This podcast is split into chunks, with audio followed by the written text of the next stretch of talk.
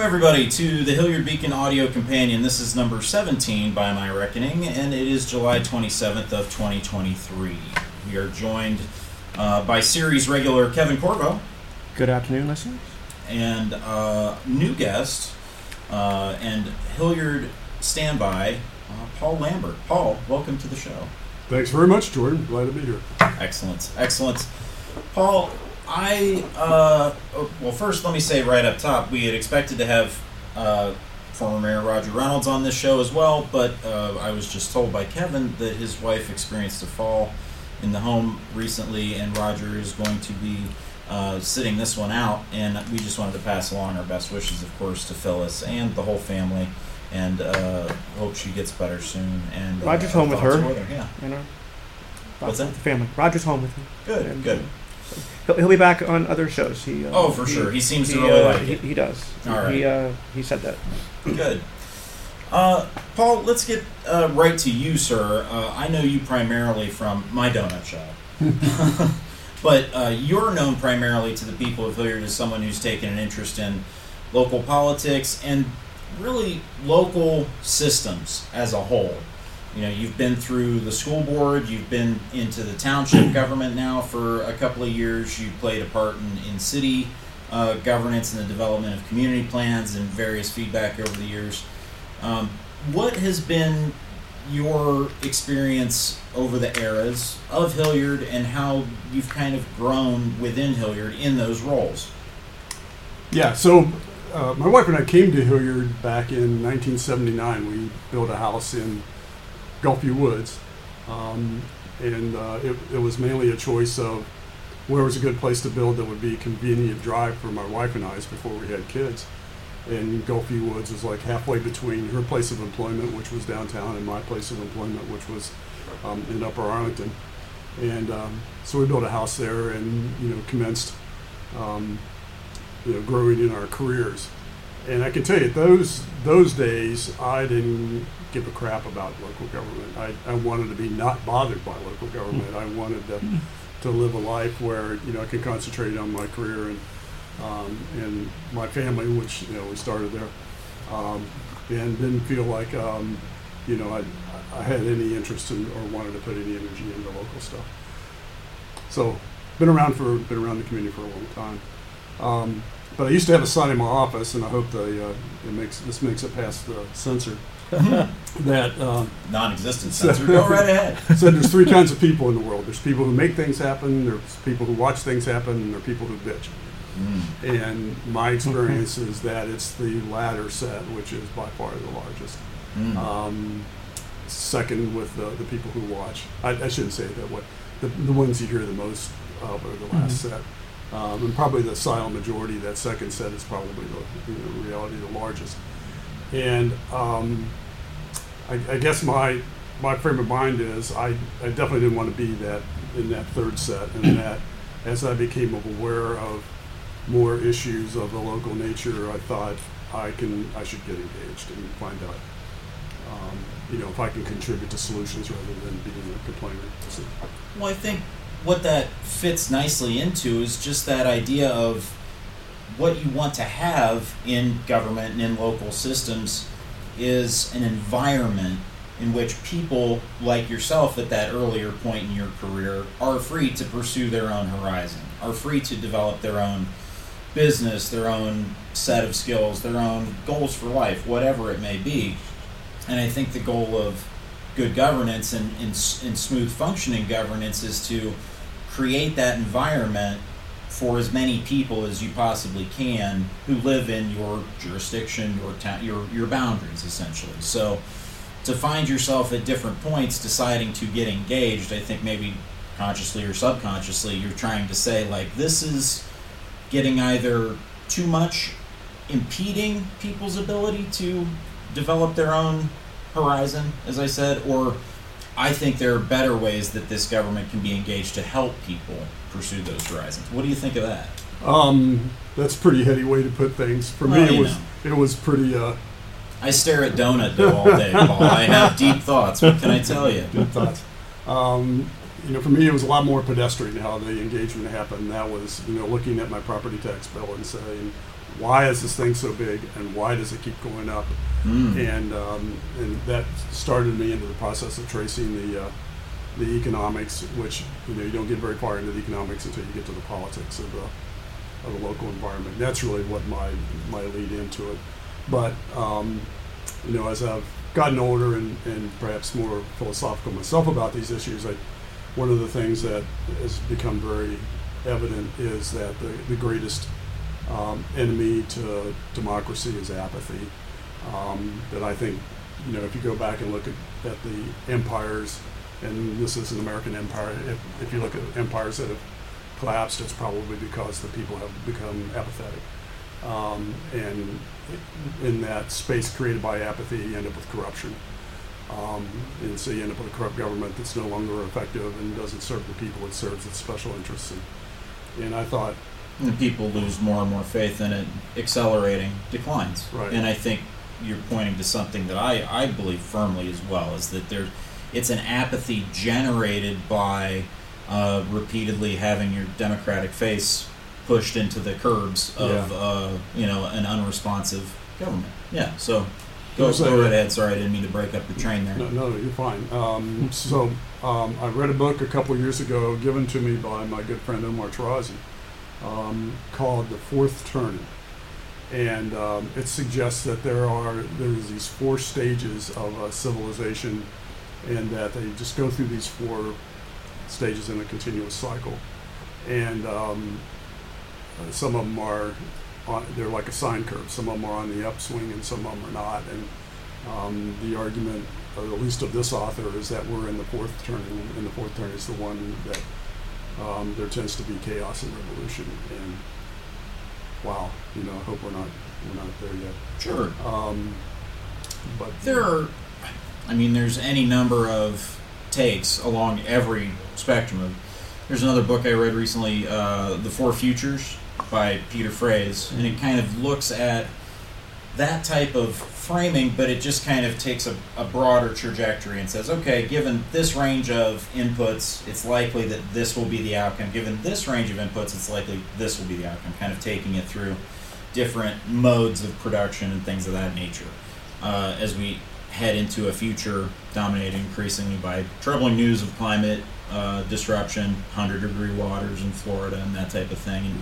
and you kind of look at what our options are locally and how we can get involved. Either we can accept that we're in some kind of inexorable fourth turning, or we can take our turn at the tiller and, and make our best efforts to synthesize an analysis of what's in front of us and make our best uh, and most Yeah. reasoned moves forward. So, you know, I appreciate the role you've taken in uh, moving that ball forward for our community because I think as you move through those different levels of government, school boards, township now, and seeing how all that has to work together, let's talk a little bit about that and a little bit about your timeline that you brought with you. Yeah. Um, it, it's a topic I love to talk about is this notion of collaborative government.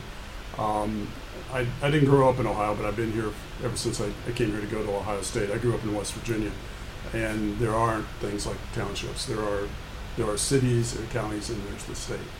Um, I say that, you know, recognizing that the population of the entire state of West Virginia is about the same as Franklin County, so it's Mm. it just doesn't need you know the same kind of levels of government. But um, this this way governance has been divided in Ohio creates some interesting um, interactions, intentions um, that we definitely had here in Hilliard. I say Roger and I could probably have some great conversations um, about that, but.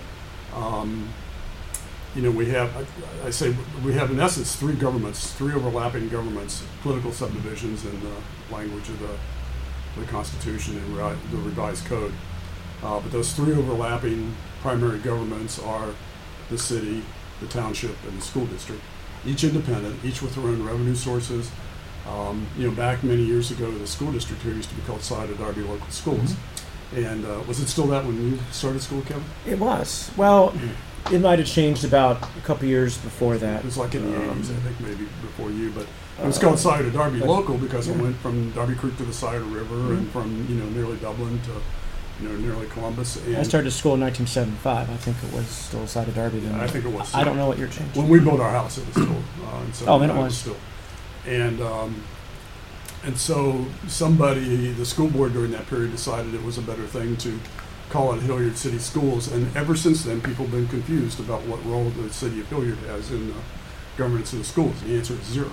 um, it's, it's a separately elected board, separate management, separate revenue sources. and separate, almost taxing initiative, where they can get things placed on Yeah, right. complete, So completely it's- separate. people getting pulled in different directions, citizens getting conflicting information potentially if you know certain certain partners. Of course, of course, one of the big ones is you hear people say, "Why don't we send all the Columbus kids that go to Hilliard schools back to Columbus?" And um, this timeline we have touches on that a little bit, but um, and then you have the township, and you know, in our community, the primary role of the township, there there is you know hunks of parcels around here, mainly like if you think along the Trabue Road, um, and you know where Timberbrook is down there, and then you know Ridgewood and Well, we have that Dublin Road development as well Right. that was Columbus annexed recently. That Yeah, and so there's these edges, you know, along the side of the river that are in the township only, and then there's also the big part of the township that is overlaid by the city, and um, then you've got the school district. That's the biggest of all, you know, overlays. hundred thousand plus. Yeah, and so, um, which by the way creates an interesting issue for people who want to run for school board because after it goes over 100,000, you have to have 300 signatures. Oh man, yeah, that's a lot of work. Oh, yeah. and um, but um, and they're all separate. And so i say that those three governments in our community each have a role to play. Um, and so they're independent and interdependent. And so you know the schools run the schools. That's what they do.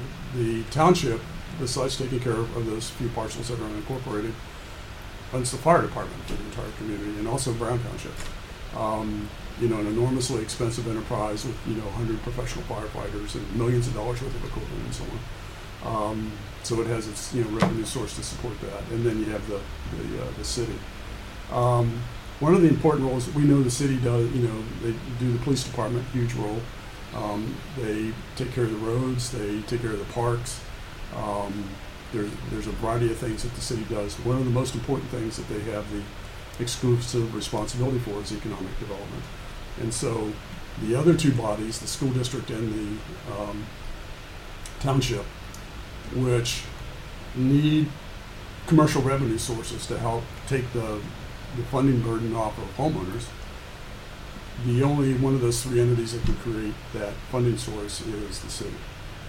And but the city also has the power to divert the new revenue generated by that source away from the schools in the township through TIFs and abatements and all that kind of stuff. And um, during, particularly during the uh, uh, administration of Mayor Sh- um, Schonhardt, that was used in a big way.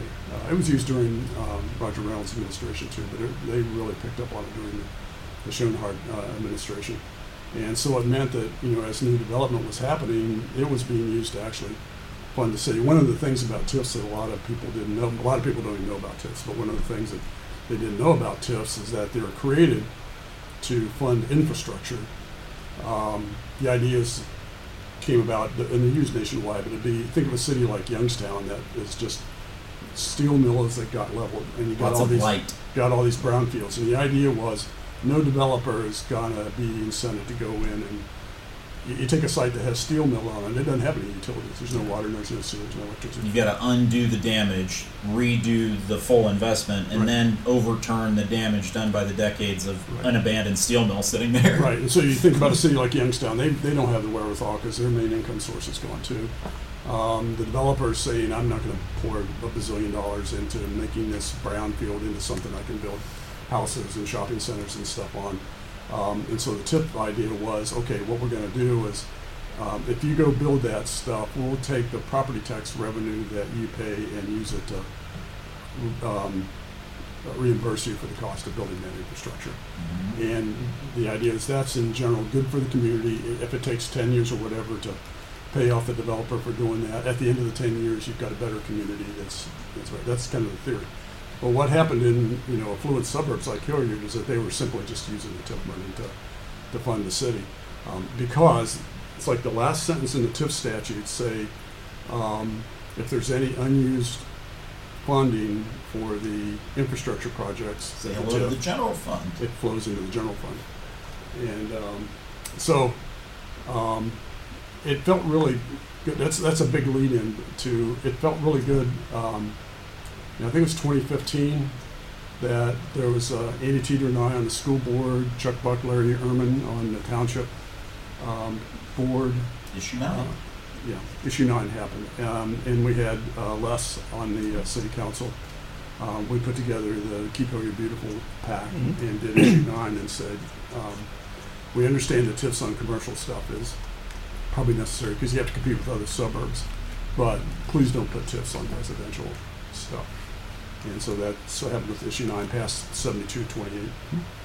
So then, following up on that, a couple years later, in charter language cleanup, they undo a lot of that in that they allow for as long as the school board and the township each independently sign off on the application of a TIF, it can be used for residential purposes. And I have to say, to your original frustration that made you enter government in the first place, that is where the Swiss cheese blanket of uneven taxation and distribution of those taxes comes in because there are other programs tied to property taxes. Right.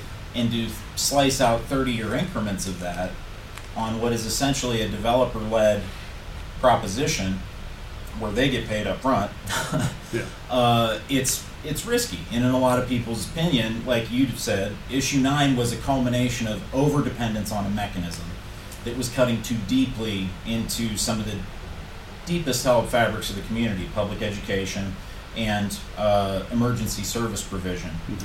So I think people put their foot down there, but I do regret that it's been overturned and rolled back in that way, and to a much uh, more uh, pointed point, under differing democratic conditions, differing democratic participation, and differing uh, framing of the issue. It was not cleanup; that was substantive rollback. Yeah. Well, maybe uh, let me get some more background on that. Is that um, so? By the time that uh, the the charter cleanup process happened, Andy had uh, become, I think he may have even been council president. Council at president. that point. Um, and so um, now we had two folks, Larry and, and uh, Andy, and uh, Omar and Pete, and you know I don't want to try to paint what kind of political position they're taking today, but we generally across the three boards had aligned folks. In fact, when I was president of the school board during that period, I restarted the intergovernmental meetings where the leadership of each of the 3 Mhm. boards gets together once a month, and we're still doing that. That needs to Um, happen. and- I and they're wonderful meetings. 100% agree Yeah. with that. That's so critical. And Yeah. I think, just let me toss this in real quick. Do you want to have any comment on that dollar parcel that the township fire department got because of those kind of relationships with perhaps True Point and those trade offs? Yeah, uh, well, I, what you're talking about, of course, is at the corner um, where the rec center is going to go. Uh, it's actually where the new S curve and the roundabout is going to be. Um, uh, the, city granted a piece of land to the township to build a fire department there, um, and so we're working through all the funding to do that. that that's that. You know, there's no such thing as a free lunch. Yeah, right? that So- building's not going to build itself, but Yeah, I know exactly what you mean by that. It's yeah. likely to be a, uh, not only is the building itself going to be, you know, probably in the ten million dollar range. About ten million dollars for Station 84. That's what he said because you quoted him. right. Well, I spoke. I spoke to the township trustees. I was in their meeting when they had the architect there Really, Kevin? to, to discuss it. But, um, you know, we have to run utilities to it, and just the sewer and the water lines over to that place is going to be hundreds of thousands of dollars, as it turns out. So it's it's not free, but it's it's um, it, it- it's it's a good, it's, it's a nice step. Well, and, and to your point, uh, also, and probably as a result of some of those intergovernmental meetings, a lot of that came into focus around the library and what to do to recoup the Hickory Chase site and how to turn that from a disaster into a, a positive turnaround. Yeah. And um, so this is another example, is one that you know probably people don't know as well, is that when we uh, built uh, Memorial Middle School, um, I, I won't go into the whole water line issue out there because that's, that's still annoying to me, but um, the It's always the most mundane things, man. the, the city uh, was going to charge us standard tap fees um, to connect into the water line that, oh, by the way, the school district paid to construct. Um, and uh, we worked a deal, again, I think it's maybe been when I was uh, president of the school board, but whether or not that's true. We actually swapped that little hunk of land that's on Wayne Street that's now a parking lot for the city. Ah, Right. That was school property that, you know, was, we can use, it's way out in the boonies. We swapped that little piece of property for the connect fees into the middle school and stuff. So I So, love it. you know, we've been doing, trying to do stuff like that. Sure. Um, so, um, but anyway, when it came time to do the charter cleanup, um, Omar, I'm not sure what role he had on council at the time. He may have been a vice president or um, I'm not sure what role he had. But he called me and he said, Would you support changing the language for 12.10 in the city charter so that we can use TIFs on residential with the permission of the school board and the township? And um, the- idea was, and you've seen it now, is that many new developments that are happening uh, have a residential component. Mhm. Uh, True Points being, uh, Mhm. you know, the biggest example of it lately. So um, I, I said, yeah, I, I think if that's the getting commercial development is crucial to our community. Otherwise, everybody's property taxes are just going to keep exploding if we don't get more and more commercial development. By the way, to tell you how extreme that can be, um, what a benefit it can be, uh, the guy who is now the um, superintendent of New Albany Schools, his name is Michael Sawyers, um, used to be the superintendent of Perry Schools up in Perry County, where the Perry nuclear plant is. And the property taxes from the Perry nuclear plant paid for them to build a $200 million campus up there in one of the poorest school districts in the state. Mm. Um, and these, these few school districts around the state that happen to have these big power plants in them uh, benefit enormously from the commercial benefit. And, um, you know, if you have a big GM plant, whatever it is, those things can go a long way towards funding the school district. So um, getting a big commercial development like the, like True Point um, is going to be, is pretty important for all three governments. If we have to, um, if it has to have a residential component to make it work, um, okay.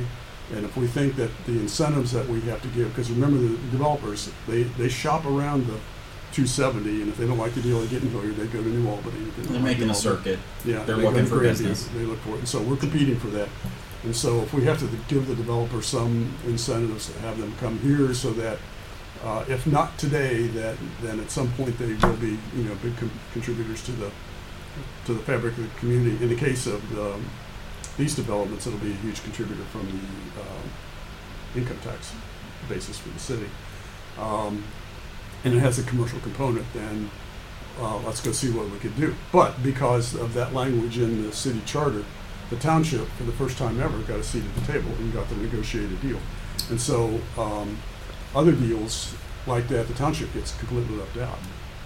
And in this deal, the township got a revenue flow from it that wouldn't actually happen. So it's not as bad as Well, no, as Paul, maybe you're fearing. You're, I, I do, I'm regularly a hand wringer in these, in these aspects, but you're right to point out uh, that this is, if we believe in it, like the long-term project that the country is, and that the states are, and that in these communities are, we have to believe in it as a, a spectrum of progress, and you know, to have the township have that seat at the table.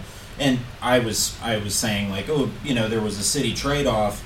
Um, in that they gave that parcel for a dollar. But I have to point out this as well. It's important that the city recognizes that you can't overburden these services by asking them to cover such huge geographic areas. And adding one right there around what they hope is, you know, another huge pillar of the community for another extended period of time draws investment, draws settlement, draws people building, and all sorts of things. I think it shows the right kind of foresight along that continuum of participation of these different players at the table. So, Yeah. You know, and that's a testament to the, the work you put in. Like you said, you, you get these meetings going once a month, and then they start to perpetuate and, and improve the whole environment. Yeah. Um, and by the way, when talking about that firehouse, one of the uh, interesting aspects of that is that it plays into a um, an agreement with the city of Columbus to support the um, new sugar farms development. But the sugar farms development, even though it's been annexed into Columbus, is still in Norwich Township, and um, so they'll be paying Norwich Township fire taxes. um, and Hilliard's For the and all that kind of support. stuff. Okay. And so, um, but that deal was structured in such a way that the revenue that comes from it can only be used for brick and mortar investments. So we can't buy fire trucks and we can't pay firefighters, which are two, you know, firefighters and the trucks. Growing are in two big renewable, need renewed budget Right, costs. and- So all we, we can't use it for operations, so all we can use it for the building. So if we weren't building a building, we'd have no way to use that revenue stream, as it turns out. So um, it plays into that. That's going to be, you know, 700 homes that, that, you know, we have responsibility for Mhm. providing uh, emergency services to. So that kind of gets me around to one of the last sections, and maybe we can go through where some of these bits and pieces fit in on a timeline. But you were, were very influential in my learning about a couple of these key agreements that have structured development flowing from Columbus and uh, flowing into Hilliard and surrounding suburbs. I think uh, most people know about the white flight of the 70s. I think a lot of people might have heard the terms win win. Um, people might have seen a little bit of complaining about water taps and availability. But you've got a lot of insight into this, so why don't you kind of orient us along that, that spectrum of, of things? Yeah, there's, uh, as I was telling you earlier, I, I loved a show that was on PBS back maybe in the 90s or, or so that was called Connections Back when the attention span was a little better for everybody. before YouTube. hey, and uh, the um, and he explored how things came to be, primarily technologies, how certain things came to be today, and what were the driving forces, and they were often very different than what you suspect. And um, so I, I put together, I started doing this research, and a lot of this work I, I, I shouldn't take credit for. It was done by a guy named Gregory Jacobs, who wrote a book called Getting Around Brown. Who I, I think that book is mandatory. Brown v. Board of v. Education. Board of Education. That's what it's about, but it's the book is 100% about Central Ohio, and Mhm. um, and it, it- it's really where most of this stuff comes from. So, um, I, let me just kind of rip through this. Um, Yeah, fire from, away. From when Your mic. you know this was you know I'm going to check the time on the recording. Please go. Yeah, you know this is a forest in the middle. You know the great the great uh, black swamp and all that um, back in it. So. Um, probably a, a place to start is that as Columbus began, you know, was named the capital city, you know, back in um, 1812, and um, soon afterwards, the development of the Ohio Erie canals and canals all over the, you know, the nascent country were starting to develop, and the, the Ohio Erie Canal ran from Lake Erie down to the Ohio River. Mhm. Did not run through Columbus; it ran east of Columbus through towns like Groveport and Canal Winchester and so on. Mhm. But there was a, the canals need a, a, a constant supply of water, and that's the reason we have things like Buckeye Lake and uh, Grand Lake St. Mary's and so on, that they supplied waters to the canals back then. One of the water sources was the Scioto River, and so there was a connector run from downtown Columbus, um, kind of parallel to the Scioto River, but it connected um, south of the city down towards Groveport Canal, Winchester, to provide water for the canal. And it also provided a way that they could bring canal boats into the city, so kind of a double win. But you know, it didn't take very long for the railroads to come along, and the railroads kind of wiped out the canals Hmm, as an right. economic mechanism. And so what began to happen is uh, probably what was happening from the time the canal was built is that they started dump people started dumping their sewers into the canal. And uh, I read one account that said there was a period, you know, during uh, even the first part of the 20th century where downtown Columbus was pretty stinky um, with this kind of open sewer thing. And so one of the things that happened, um, you, know, you know, in the first part of the 20th century was uh, as factories and so on began to develop in the, uh, you know, kind of the industrial north post Civil War. Um, after the war, there began to be a migration of people from the south into those factory cities. And um, you know, I grew up in West Virginia, and the, and the joke used to be that in West Virginia they teach you the three R's: reading, writing, and Route 23. Get on that and head get on to. that, head to Columbus and Detroit and all the places in between, and um, and get a job. And so, you know, Columbus today has a huge um, roots in from the Appalachian regions, um, and also uh, folks that were in essence freed slaves that came up from uh, from the deep south after the Civil War. And so. Um, it kind of worked to make Columbus an industrial base, um, and there used to be, you know, the, the railroads were huge here. There was steel here. Uh, if you go back, even when I first moved to Columbus, um, you know, you had the GM plant, you had Buckeye downtown, Western Electric manufacturing out on the east side was Mhm. huge. Um, Westinghouse, Timken, um, Columbus Coated Fabrics. There were just a lot of manufacturing jobs in Central Ohio, and you could see how the city was structured, probably not by plan, just by you know natural evolution. you know, the rich people lived right in the center of the city, and then like the next row out where the, um, you know, the merchants and stuff maybe lived there, and then And a big fat industrial belt.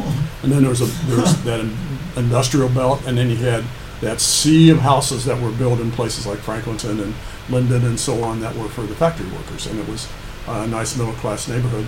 Um, and even uh, segregation, of course, was very much present back then. Um, but you had that huge neighborhood that you know today is called Bronzeville. Um, that was a very um, stable, uh, middle class black neighborhood um, in the city.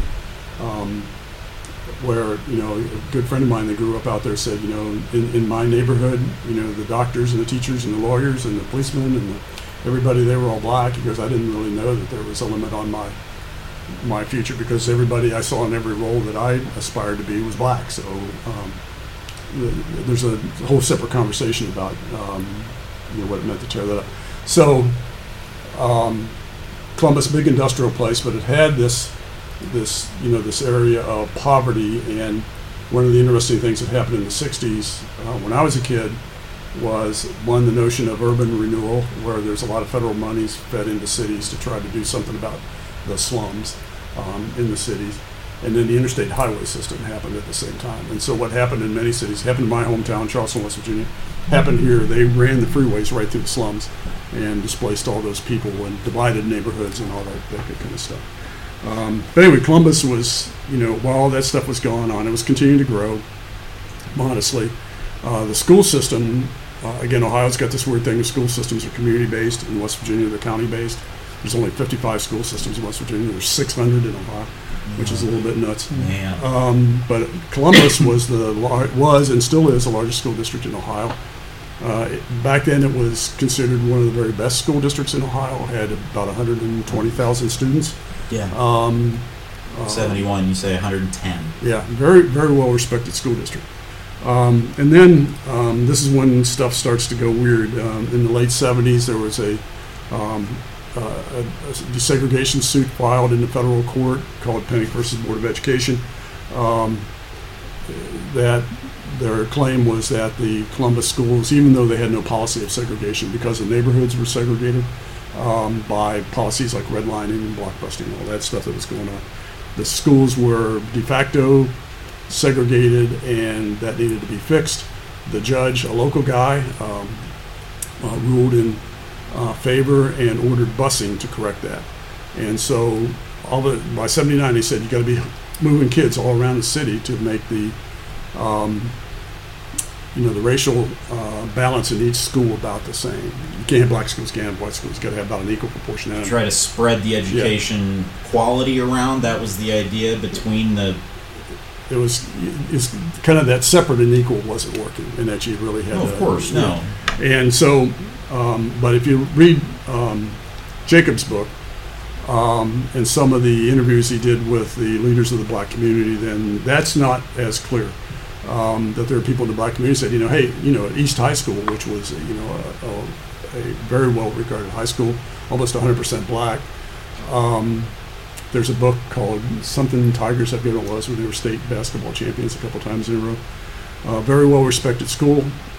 And you know, again, the people went there said, "Hey, when I was there, the you know the principal was black, the student body president was black, the homecoming queen was black. You know, it, they um, the leadership of the entire school were were black kids because it was a majority, uh, almost entirely black school.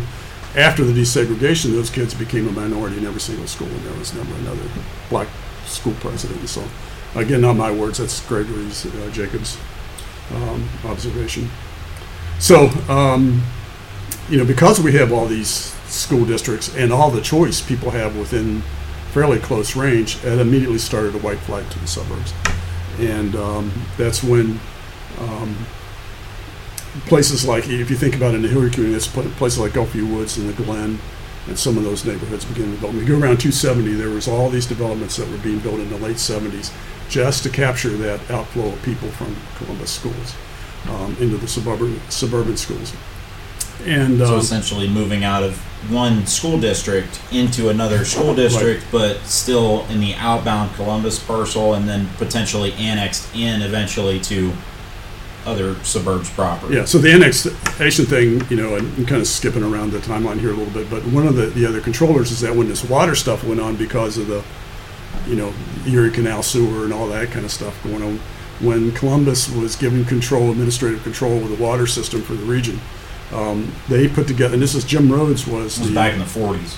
yeah, Jim Rhodes was the mayor of, of Columbus, and he was followed by a guy named um, Sensenbrenner. Jim, uh, I, I forget his first name now. Um, that they set up these water contracts so with the suburbs, so that every suburb became an island with an annexation corridor between them. So, for example, there is no place where a city of Hilliard parcel touches a city of Dublin parcel. There is an annexation corridor right through the middle of them that only Columbus can annex.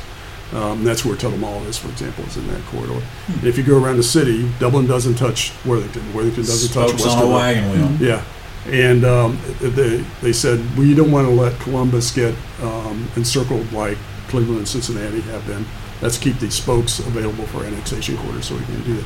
So these these water contracts are set up so a, a suburb like Hilliard um, would be allowed to serve all of its current parcels plus a set of parcels that it would be allowed to annex and extend the water system to. And then anything outside those those islands could only be annexed by Hill, by Columbus.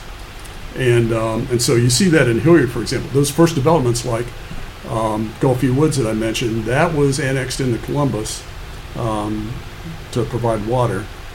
It was in the Hilliard School District. I've been in the Hilliard School District for you know 100 years, um, but it stayed in the city of Columbus. So along comes this you know desegregation ruling says we're going to bus kids.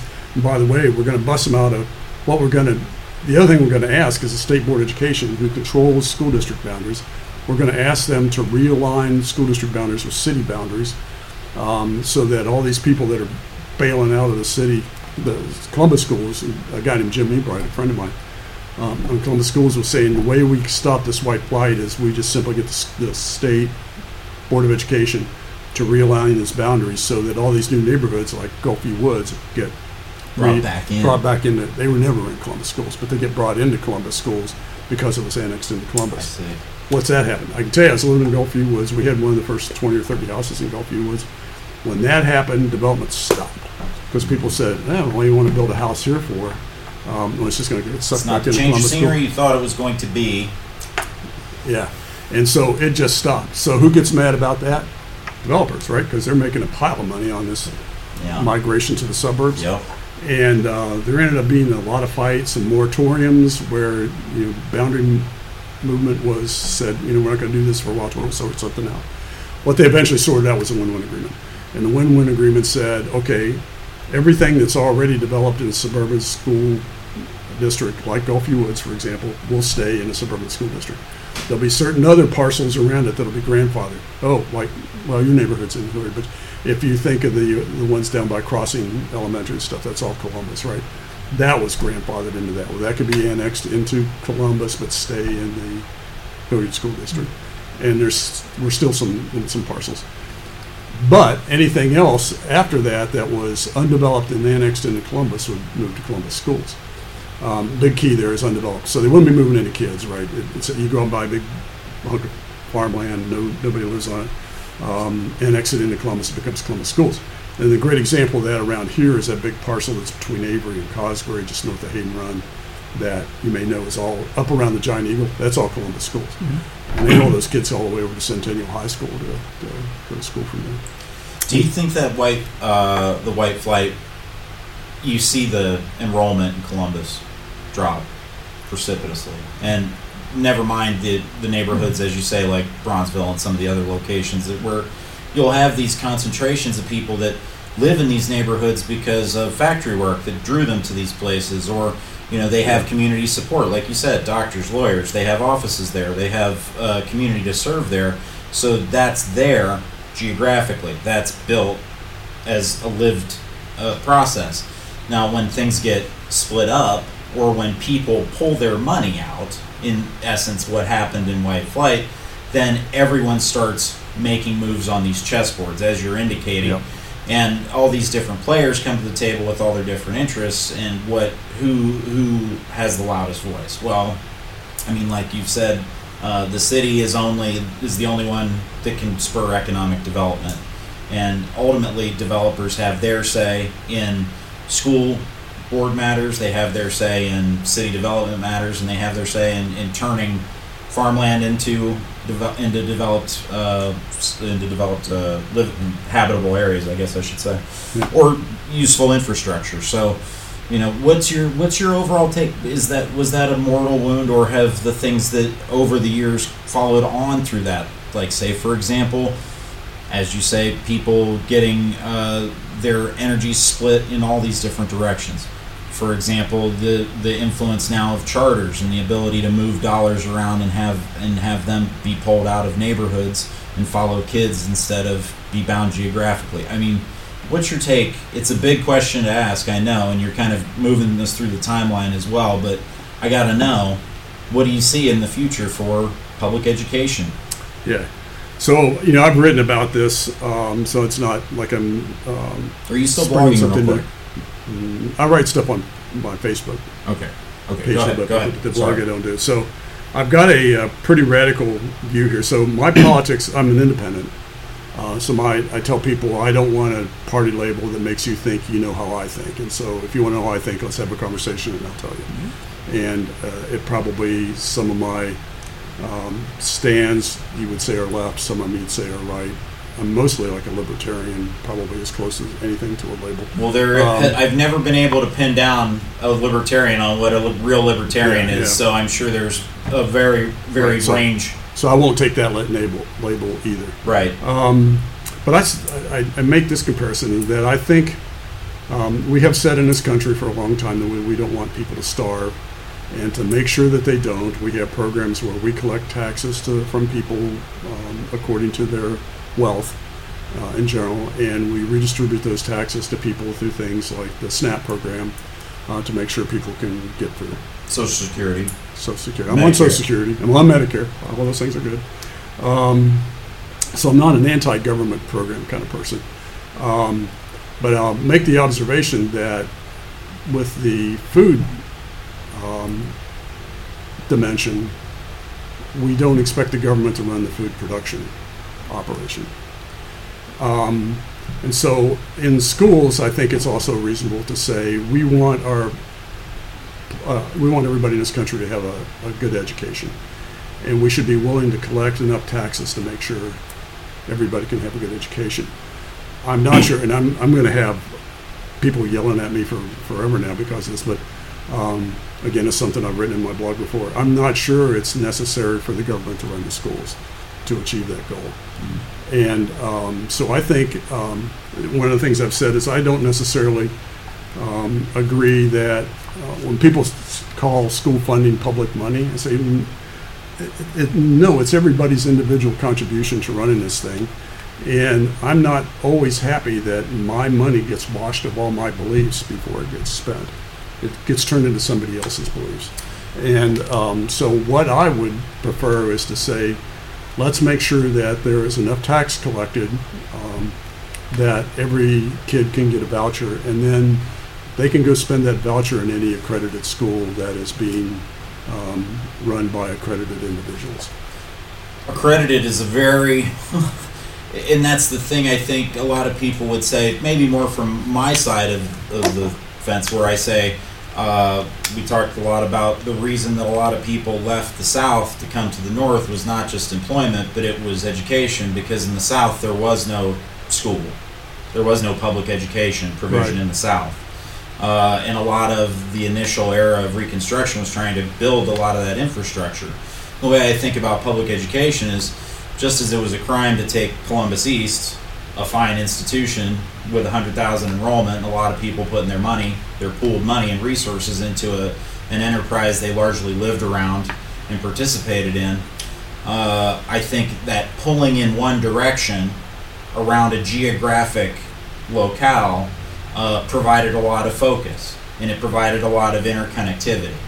I worry that uh, accredited does a lot of lifting in this whole independent and distributed model. Mm-hmm. And I think with people in geographic locations pulling in any direction they choose, you lose a lot of unifying effectiveness when it comes to actual provision for everyone.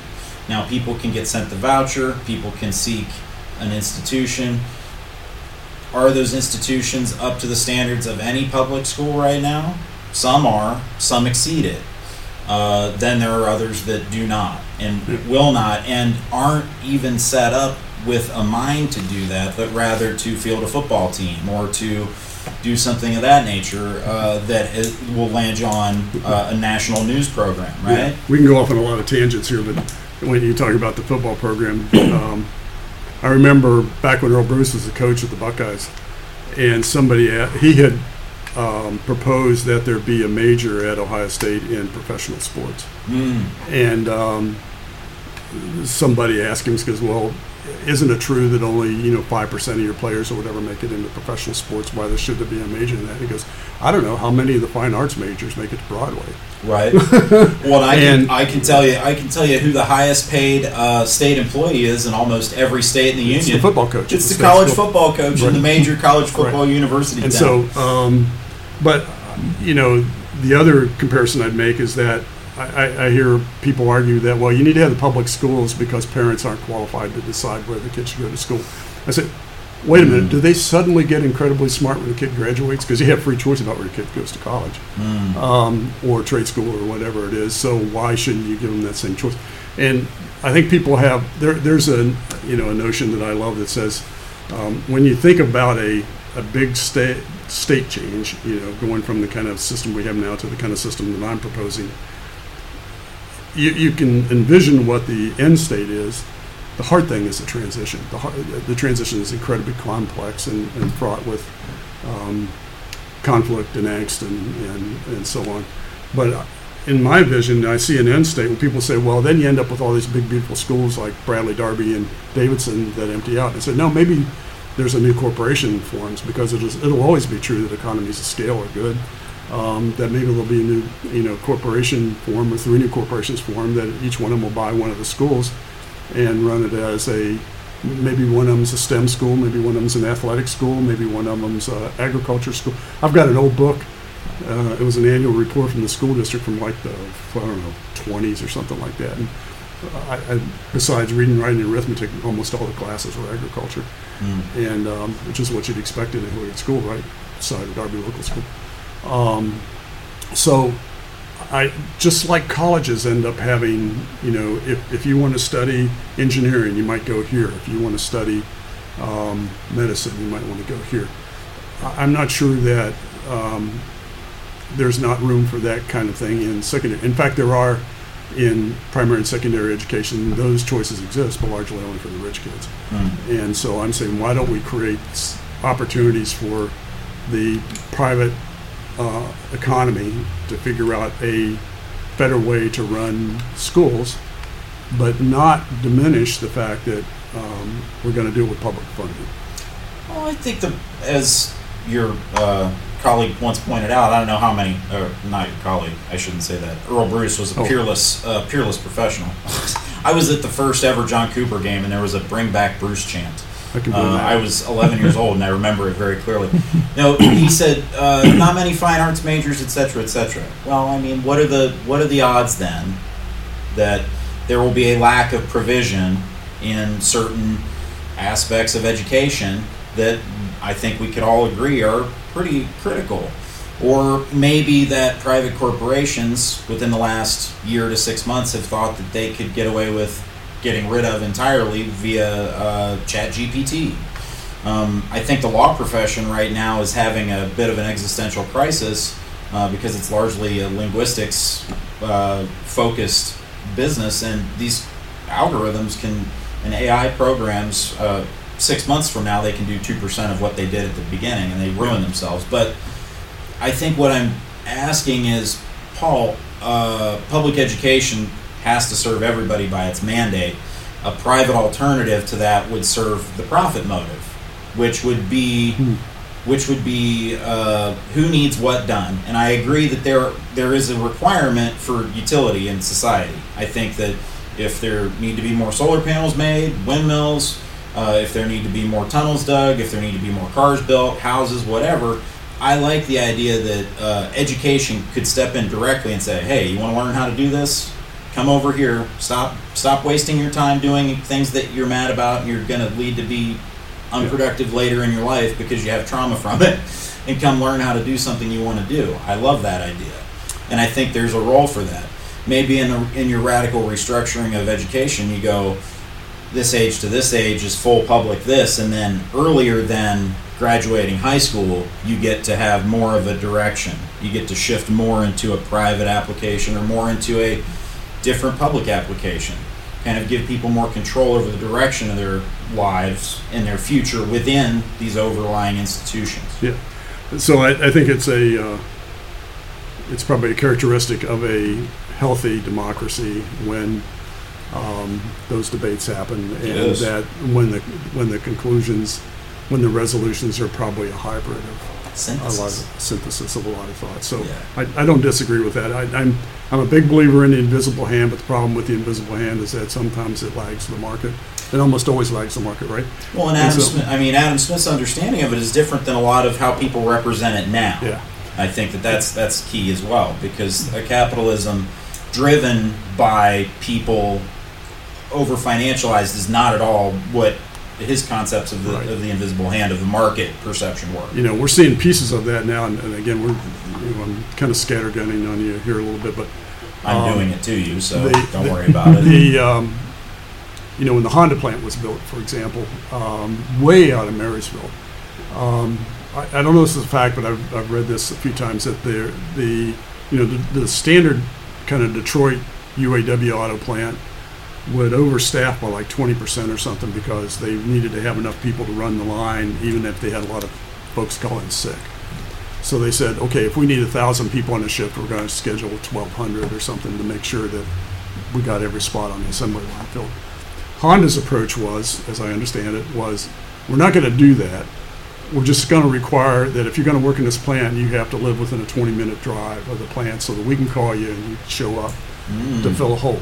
Oh, conveniently, 20 minutes from that plant excluded all of the urban core of Columbus. And um, was that on purpose or just a standard practice? Well, they got called on it, and again, the, the legend, I, I can't say I've read, read any authoritative report of this, but they said, okay, when we build our, we're building more plants, when we build those, we'll expand the drive area to be the county the plant's in and any adjacent county. And the furor kind of went away. Except they built that plant out in Logan County, and so now Franklin County is not an adjacent county Went the other direction. and um, and so we see that kind of happening again with the Intel operation, and of course, Honda's building the big battery plant down in Washington Courthouse. Um, there's other things going on. The the very part of our community that we need to have jobs is that urban core community, um, and they can't get there. I talked to one of the leaders at MORPC not too long ago during uh, the chamber luncheon, and said, you know, I, I would suggest that one of the most important things MORPC has to do right now is figure out how they're going to get people from Franklinton and Linden to the Intel plant. Um, and she said, yeah, they actually been thinking about this. And I think you need, you know, it's a freeway with a bus lane on it that can run, you know, 80 miles an hour all the way to, to Intel, and it's 50 buses in the morning, 50 buses in the afternoon, or whatever, and provide a lot of that. Um, then the challenge is, do the people who live in Franklinton and Linden have the skills that Intel's looking for, which is kind of to your point. And it's the you know the invisible hand. Intel's going to need to fill those jobs. Supposedly they came here because they believed they could fill those jobs. My belief is that very few of the people who do those jobs are going to come from Linden, Franklinton, and so on. They're going to be people who move into Central Ohio um, with the skills that they've learned someplace else to come here and work. well, partner, we're getting close to an hour. uh, I I, I'm not done yet. I know, man. I know. I think we'll have you back to part uh, two. to go through, uh, you know, '90s to now. I think that would be kind of an interesting step through because if nothing else, it's only been accelerating uh, as uh, people are striving to hold on to what they have and build what they don't. They're pulling all the levers uh, to try to make sure that the sins of the past, uh, that to a greater or lesser degree sometimes still keep happening, uh, aren't uh, hamstringing the future. So Uh, Paul, thank you for coming in today, and thank you for taking us on a whirlwind tour uh, through some of the development history of Columbus and the surrounding neighborhoods. You said you're no longer writing blogs, but you are uh, posting on Facebook. Maybe we'll have you do a guest post or two for the Beacon uh, if we can afford you, and uh, we'll uh, we'll keep that offer open. And I'd love to have you back again soon. Uh, maybe once uh, Phyllis feels a little better and Roger feels able to come out again, we'll have everybody back together and we'll try again for for that conversation. I think that could be a lot of fun too. But uh, for today, I think we'll wrap it there. Call it done. Kevin, do you have any? Uh, Oh, just bits to and end. pieces? No, uh, thank you for coming in, Paul. I learned a few new things about uh, the educational history in the state of Ohio and about West Virginia. So, just to end on a more personal note, my mom's from West Virginia. She grew up down in Nicholas County. Uh, Richwood is the main Um, town. up right. Summersville. Um, I was in Summersville last week, so we went to visit uh, my uncle. My mom's brother was here. He Okay. lives. He lives in England. A good West Virginia legend you have to ask her about. This is a real quick one. Is that when the Corps of an Engineer builds dams, as they have around the country, the norm is that they name it after the closest town. And when they built the Summersville Dam, when they decided they were going to build a Mhm. dam where it's I today, was there. Summersville, the closest town was called Gad. And so- Yeah, so damn. they- Is so they made it one? Summersville Dam. live with it, live with it, live with it. Okay, uh, everybody, real quick, I would love for everybody to become a subscriber to the Hilliard Beacon. Uh, I think we recently proved our benefits uh, and our style benefits by holding back, letting Kevin take an extra day or two to get some more background quote and information. And that article has just crested 3,000 views, uh, making it our most viewed article on the Hilliard Beacon Substack. So, uh, Paul is a subscriber, and we're happy to have him uh, as a member. And we want you too. So please uh, take every opportunity to uh, subscribe and support our work. We couldn't do it without you, and we could not have done what we have done so far without you. So thank you very much. And until next time, goodbye. Thank you.